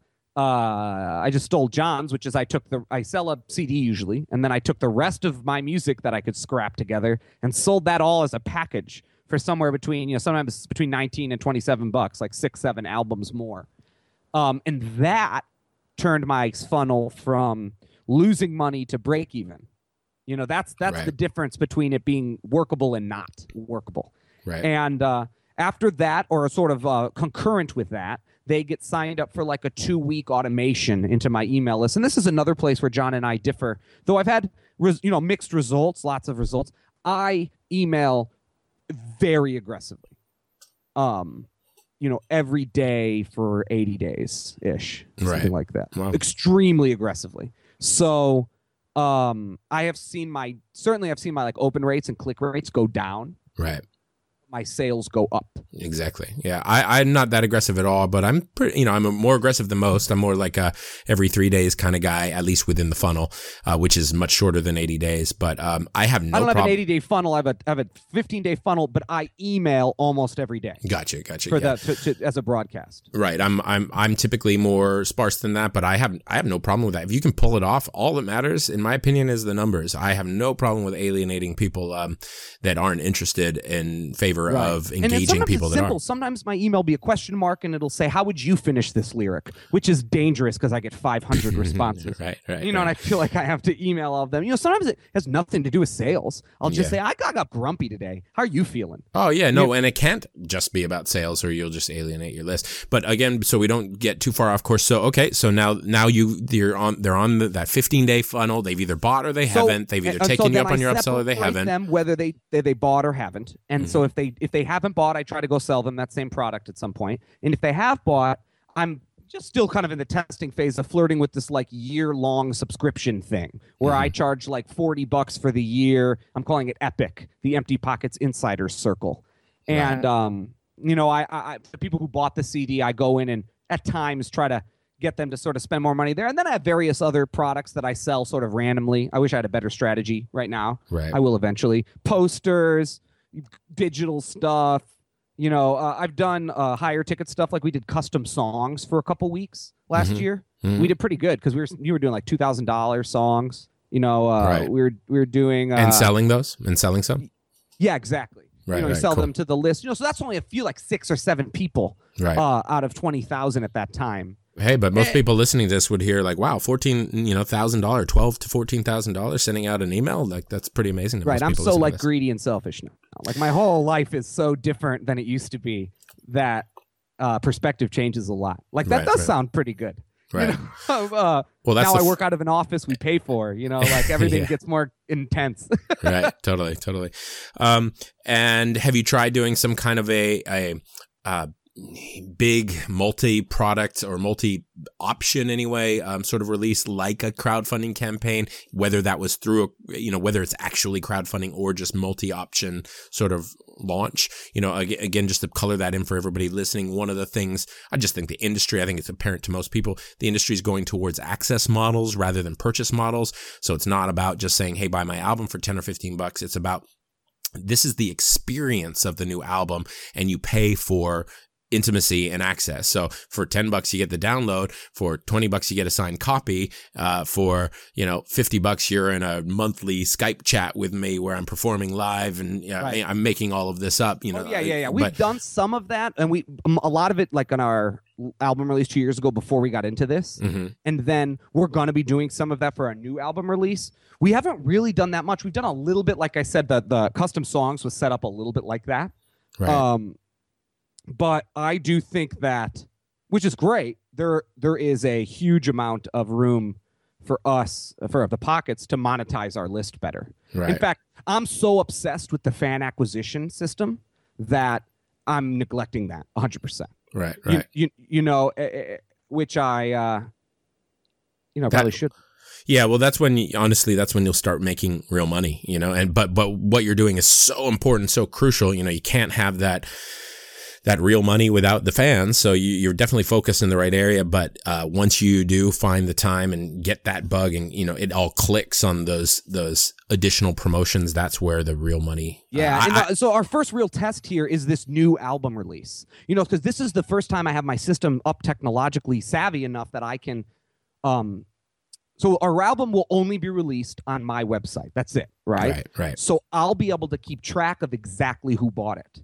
So I'm pretty excited about that concept. And then with this album release, we will be selling like some options and obviously some upsells. So, you know, this is sort of my first chance. And it's very important to me because I want to be able to sort of take the numbers and sort of extrapolate. Because we, um, you know, we we operate out of our own studio. We can easily put out an album every year. Uh, you know, if I can sort of say, oh, my email list members are at least worth a couple bucks each a year. Yeah. yeah. You know, and I I know if I have fifty thousand person mailing list and they're worth two dollars each, that's a hundred grand. Yeah. If I release an album, that that's getting to a, a business model where really can add on to my live music and um, sustain us for yeah. for forever. Yep. And that's, that's the, that's the magic sort of key right there. Once you hit that sort of state of, of, uh, yeah, the funnel or, or just in terms of how your business is run. I mean, that's, I have, I have a feeling you have a, especially if you get into pricing options, you have a pretty impressive number. Uh, you're, I, I think you're going to be emailing in and, uh, in not too, too far off in the future, uh, telling me about how you generated, you know, $300,000 or something like that on an album. Boy, release. dude, I'll, I'll send you some money if I generate 300,000. I think you. I think you. Whether it's this one or the next one, I think you got it. Got it in you, and I don't think we're getting close. We're getting close. Yeah, I don't think it's as far off in the future as, as you might actually think. Um, but uh, you talked a little bit about complaints, and I know that this is something that uh, and your how aggressive you are with emailing. This is something that freaks a lot of musicians out. This is something that uh, I think turns people away from the strategy. Uh, they they kind of hear the numbers, they they hear the logic to the system, and then I, I see it as you know thousands of people have bought MMM and gone through my virtual doors, and some people I see that they just can't bring themselves to send out those emails, or they get one person that says, "Oh, you know, stop emailing me," or yep. uh, or unsubscribes, and, and, they freak out. Crazy mean shit. They say some I mean, really crazy stuff. They say crazy, unnecessary stuff. You yeah, know, you, t- tell some stories and then give people some advice for anyone who's afraid of getting getting a little negative backlash. I mean, because it, it, sucks. It does suck. You know, and my wife Erica is our a great singer in our band. She she gets she's very impacted by it emotionally. Um, so there's there's a couple things that I uh, okay. So so we get sometimes really mean unnecessary personal aggressive attacks especially if we send it uh, the dreaded sales email but like I said earlier, I'm aggressive. So I could send multiple sales emails in any given week if I feel like it. Right. Um, and I'm basing my emails off results. So if I send an email and it does really well, I might send it again. And if it does really well, I might send something similar again. And I have found that the complaints do seem to line up with the purchases. Uh, there's something about the same thing that turns somebody on, I don't know, turns somebody else off. So the emails do get nasty. I they ask me to unsubscribe them. I don't. I just say I have an unsubscribe button on the bottom of it, my every email. Um, you're welcome to unsubscribe. And the reason I don't is it's just my my little philosophical like you don't get to complain to me and give me an errand at the same time. Right. You, you signed up for my email list. You're an adult. You can unsign up for my email list anytime I want. The other thing I think about when I think about complaints is that if you believe in your product and you believe that your product makes people's lives better, then you would be irresponsible not to try to go get that product out there. You know? And and I think that's like live a lot too. I, I don't know what kind of day that guy's having. You know, so I choose to just forgive him right away. So whatever is, you know, somebody George emails me, "Fuck you, Josh. I can't believe you tried to sell me something Thursday and Monday. You know, I'll never see your band now. Don't come to Austin, Texas."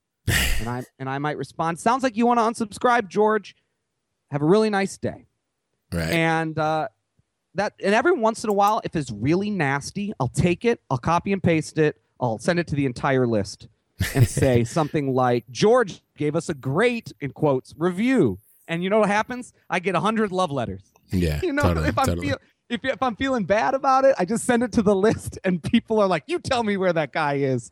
Uh, so uh, I told Erica before before we met, uh, John, before you and I met, and I did any MMM anything. I, I said to Erica just out of instinct three or four years ago, we will know.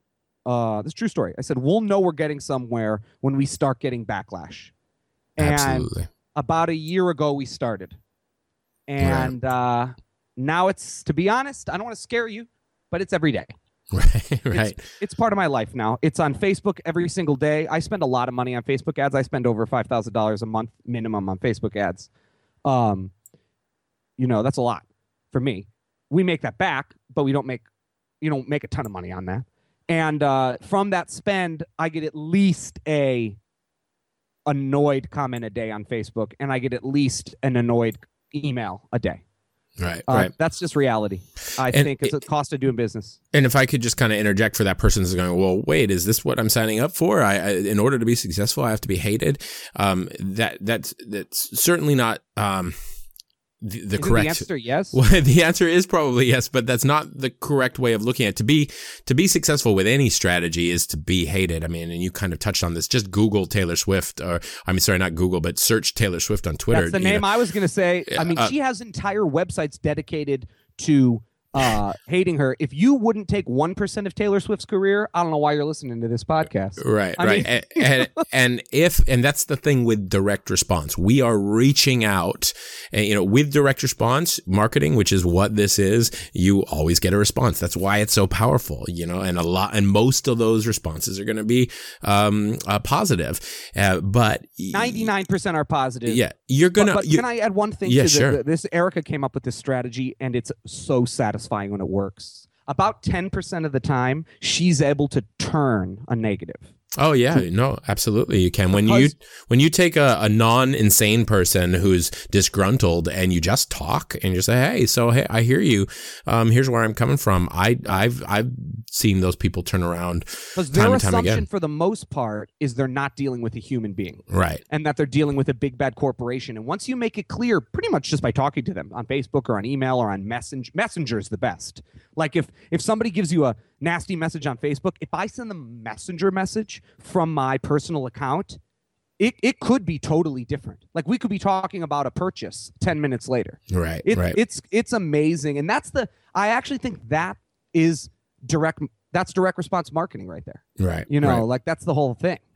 The other thing to add is you get, and I'm sure you've experienced it, you get a, you, your sort of view of human beings changes when you deal with this much email because Being uh, a I- police officer. yeah, I think I think like two percent of people out there are are are pretty insane, and you got to list at twenty seven thousand people. That's like was that. Uh, is that 500 ish 500 something people uh, that are probably on your list that are just nut jobs just like the lady that ordered the album accidentally five times in a row meaning she i know for a fact because of how my page is designed she put her credit card information in five times. Right. She emailed me a bunch i was at an airport like coming home from a gig over and over in only all caps. So angry. She's gonna sue us. We refund, of course, four of the five. A week later, another all caps email about God and stuff a lot, but about what a great band we are. And I was Right. like, this lady is the craziest lady. There's no way she's listening, and I won't say her name, obviously, but yes. And, and the other thing is, man, I mean, let's not talk politics, but I'm not a Trump supporter. I sent one email about Trump, which Erica told me not to. I did anyway, and I regret it. I have at least eight, eight, ten thousand Trump supporters on my list, and to be honest, I want to send them. I want to sell them CDs. So. yeah, not talking politics is probably No wise. politics. yeah. I mean, unless Um, it's your brand, that could be your brand. You Sure. know, No, like no, no, you go you're after absolutely right. Democrats, but for me, it's not my brand. So I, I think, and it's hard to take it fast, hard and fast like that. Right, right. Um, I, yeah, I just kind of want. I, I, I, will tell a story, and then we'll we'll kind of move on to one more question, and then we got to wrap up. But I remember in my very early days of uh, online marketing, and this was actually promoting MMM. It wasn't promoting my music, um, but I was doing a promotion with CD Baby. Um, I had done a webinar for them, and so everybody who signed up got you know uh, a chance to buy MMM. This is at a discount. This is I don't know many years ago. I, I've been doing this since 2009 uh, with MMM, so this is maybe 2010 or something like that. See how And fast all this happens. It's yeah, like, yeah it?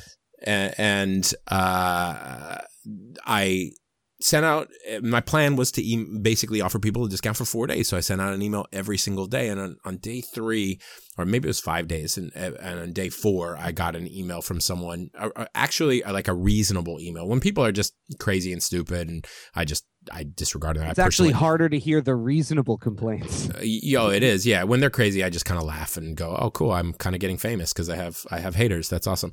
But when somebody's like reasonable but turned off you know that i always respond and It's and hard. Yeah, it does kind of sometimes hit you, especially when you're new to it, especially when it's criticism is new. And um, he was basically saying, you know, you honestly are are uh, emailing too much. I don't, you know, you you've got to see that anyone who's going to buy it was already going to buy it, um, and you're turning people off, and you know that kind of a email. I can't Typical, remember. typical, yeah. Yeah, and so so it really was like, whoa, I'm embarrassing myself. This is oh, I'm uh, okay. He's right. I'm not going to email anybody. I, I had planned to email everyone the next day, which is the last day of the big promo, and I, I thought to myself, he's right. Everyone has Your seen most it. important email. the probably. most important email, and. Uh, I, I, I, I had decided for a moment I'm not going to email people. I, I, this is I, I don't want to be viewed this way. So I, I from an hour or whatever it was, I was I was content in not sending out the email. Then I kind of shook it off and was like, wait, what am I doing? You know, I, and I communicated with the person and we had a decent exchange.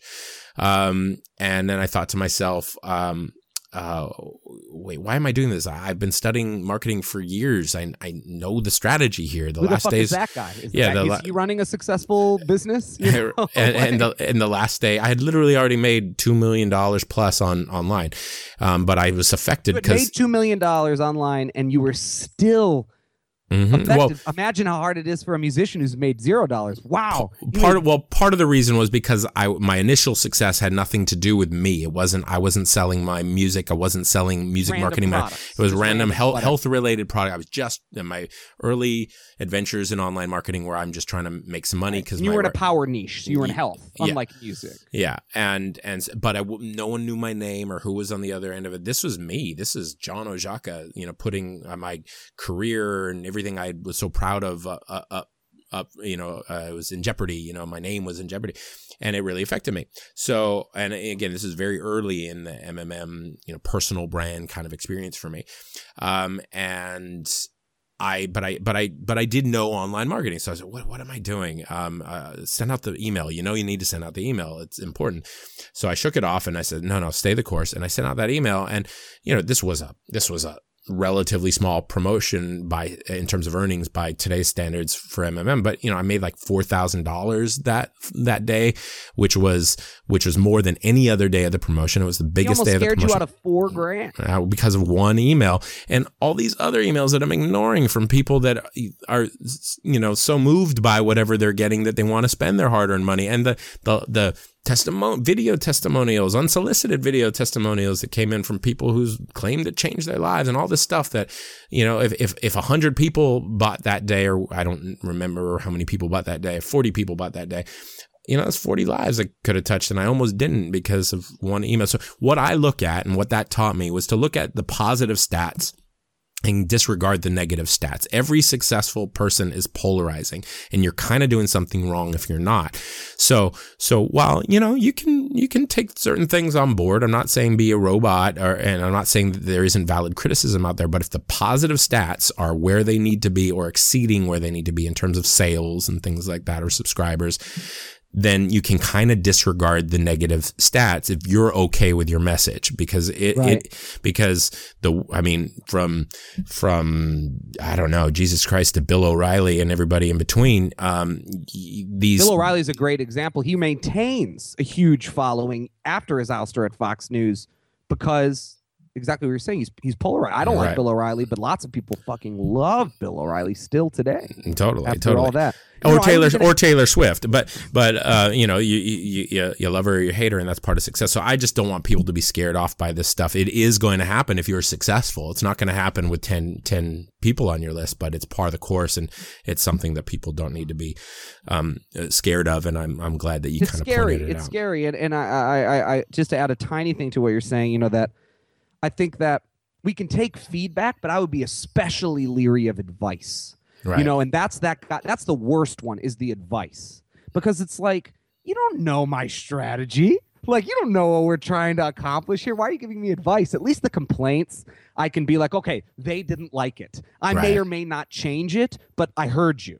Right, the advice sure. is it gets under my skin. It's, it's neither here nor there, but it's like that's when you really can't listen because right. it's like they don't know, they right. don't have any context. I prefer them, like you said, just to be mad because then I'm like, well, they were mad. That made them mad. Right. Yeah, well, I, you know, I have more questions, but we've gone on for almost an hour and a half, and eh, we do need to kind of end now. Boy, I'm but, a talker. I'm sorry, man. Oh no, we we both are. No, this is great stuff. I want to keep going because I just I love it. You're such a, a great embodiment of a successful um, music marketing manifesto artist. If I can, if I can take that liberty, but um, so I was going to ask you a question and then ask, you know, to wrap up with some advice, but um, instead I'll just kind of ask one question that will hopefully encompass that. This is the number one challenge I get uh, on my ads. So I, I, I spend hundreds of thousands of dollars on ads and, and uh, I, every day, you know, I'm getting feedback and most of it's positive, but there's always some people that are challenging the, the whole premise of MMM. And the number one thing that I hear that makes me want to pull my hair out is people don't buy music anymore. And, and while obviously we know the mainstream industry is experiencing a massive slump in terms of um, album sales because of the way that people consume music is changing, it is absolutely in my opinion not true that people don't buy music anymore i see it constantly i could i could cite stats all day long and obviously you already have but what you what what say you to to those oh boy, people man. that so nobody buys music anymore I'll try to keep it concise. All right. First of all, you got to ask yourself when you're asking this question, when you're saying this, nobody buys music anymore, like John said, there's some truth to that. But first, we have to ask ourselves this question of like, why are we in music in the first place? Because music is a shitty niche.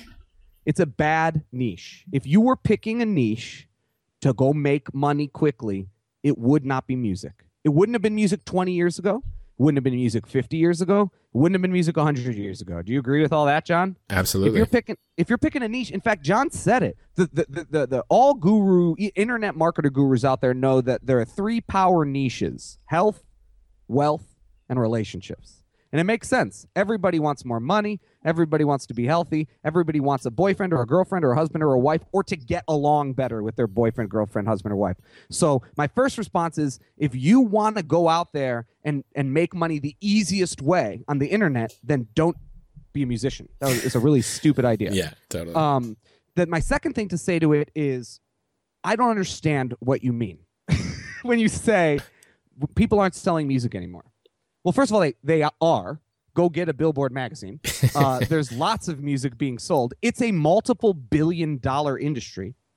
And not everybody wins, as in, everybody who wants to become a doctor doesn't become a doctor. Everybody who wants to become a lawyer, just because you want it, is not enough to do it. Not everybody is successful. I like to talk about wool, the the material, the textile in the in the in the a long time ago, hundreds of years ago in England. Uh, they, they the wool industry was huge in England in the same way, let's say that the music industry was huge in America in the 1970s, right? And it was so huge that when they discovered sending ships with the explorers on over to Asia, when they discovered, you know, cotton, when they when they had linen fabric from China, they made that shit illegal because they were protecting the wool industry, right? And and at some point they were right, as in linen did take over, right? But wool still exists. And in fact, there are still people today that make a living on wool.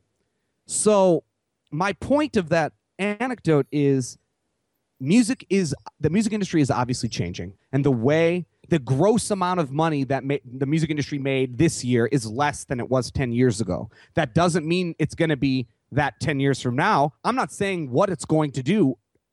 I obsess over the music industry but i still can't predict it i just think that's a super lazy thing to say it doesn't even make any sense why are you why are you on a why are why was John able to target you on Facebook if you don't believe in the music industry? Right. Like if we don't sell any music, why did you learn how to play the guitar? Or why did you learn how to write songs? You know, if the industry doesn't exist, why are you attempting to be in an industry that doesn't exist? Right, so that's right. that's my response to that. It's in, obviously the short answer is it's wrong. People are selling music. They're not selling as much music by the dollars as they were 10 years ago, but they're selling a shit ton more of it by the the amount of consumption. A Right. lot more. well, yeah, and it, I, I don't know where the stats are in 2017. I'm not even sure where they landed in 2016, but I know a few years ago when I did quite a lot of research on it for a related post to this theme, uh, the stats I was finding was that the music industry is actually generating more income than it has in years past, or at least the the 17 Q117 is stronger than any single quarter in 16 and it's cuz this year it's cuz of streaming is kicking ass. Right. finally. Well, well, there you go. Yeah, the the sale, the income is generating, uh, being generated from uh, other segments, but uh, you know, album sales for the mainstream industry have declined dramatically. But that's because you can get the music on Spotify for free. But as independent artists, we're never going to have the power to go and g- appear so mysterious and sexy because of our nationwide hit that you just have to have it or, or listen to it 10 million times on Spotify. So we don't have the opportunity to generate the, the average independent musician does not have it in them to generate that many streams or to generate or, or to achieve any kind of real branding success. So instead, we build stronger, healthier tribes and make a lot of money off of a small number of people instead of making uh, a small number of money, a small amount of money off of a large number of people. Absolutely. I I have a big prediction for the music industry. My guess is that vinyl and compact disc will both settle at about 10% of the industry each in the long run. Interesting. Interesting. You yeah. know, so so I don't think anything's going away. That's why I say that wool example. Yeah. Linen didn't eradicate wool. Wool still exists. We don't only need one thing. You know, I do think uh, you know, my number one demand from my customers, articulated by my customers, are CDs. Uh, every A and R, you know, every label guy I've ever talked to is like, "Oh God, get out of CDs." And I understand, ca- some new cars don't have CD players, c- c- laptops don't have CDs. I'm not basing it on that. I'm not making an assumption. I'm literally basing it on what my fans want. When they decide they want something else, I'll make something else. You know, right. like like that's how they articulate it to me. Right, exactly. Uh, getting fans to spend money with you, that's never going to stop being viable. Oh, If and you- who gives if- a shit if, it's vinyl, if it's CD, if Yeah. it's if it's an experience, if it's a show. Yeah. Basically, at the end of the day, it's as simple as, hey, I mean, maybe not saying it this way, but it's as simply as asking what they would like, Right. and then giving it to them for Absolutely, absolutely, and not getting caught up trying to mimic what the mainstream artists are doing when you will n- not have a chance to compete as No, an it, it independent would be artist. it would be like it's like the mainstream artists are like astronomy and all the planets and, and shit, and we're like. You know, uh, what's it? What's it called? Einstein studied. You know, little tiny. We're, we're The theory of relativity. What are you talking about? Yeah, yeah, yeah. All that's that study, all that shit. You know, the, the the all the the rules are different. That's why the theory of relativity doesn't work, right? Because the you know the mechanics at the micro level with atoms and protons are completely different than the mechanics of two planets. Right. Taylor Swift and Beyonce Oh. are planets, and Right. we're protons and electrons. Gotcha. The rules are different. Sure, sure, they- sure. You know what's good for Taylor Swift is not what's good for me. Well said. Well said. Well, this is, I think, going to be. I have to check. I think this is going to be the longest uh, episode of the MMM podcast oh, we've had. But no, but I, I think it's fantastic stuff, and I certainly could edit it down or uh, and, and, cut things out. But I'm definitely not going to because this is great stuff, and and I for one am absolutely floored by the fact that you have no intentions of of jumping into the uh, online marketing space because you'd you'd probably kick my ass at it. You have a great head on you, and you're doing you're doing so good uh, with this stuff, and it's so and so cool to see you staying focused um, on your own music because I see a lot of people learn this stuff and then start seeing, wow, there is more money in other spaces, and then starting to focus health, wealth, on, and relationships, yeah, my friend. I, yeah. You know, I gotta say, I said it before we get on, but I really feel like it's worth saying that you know I think gratitude is uh, really important and it pays back. And I just got to say, John, uh, before we go, that Music Marketing Manifesto came into my life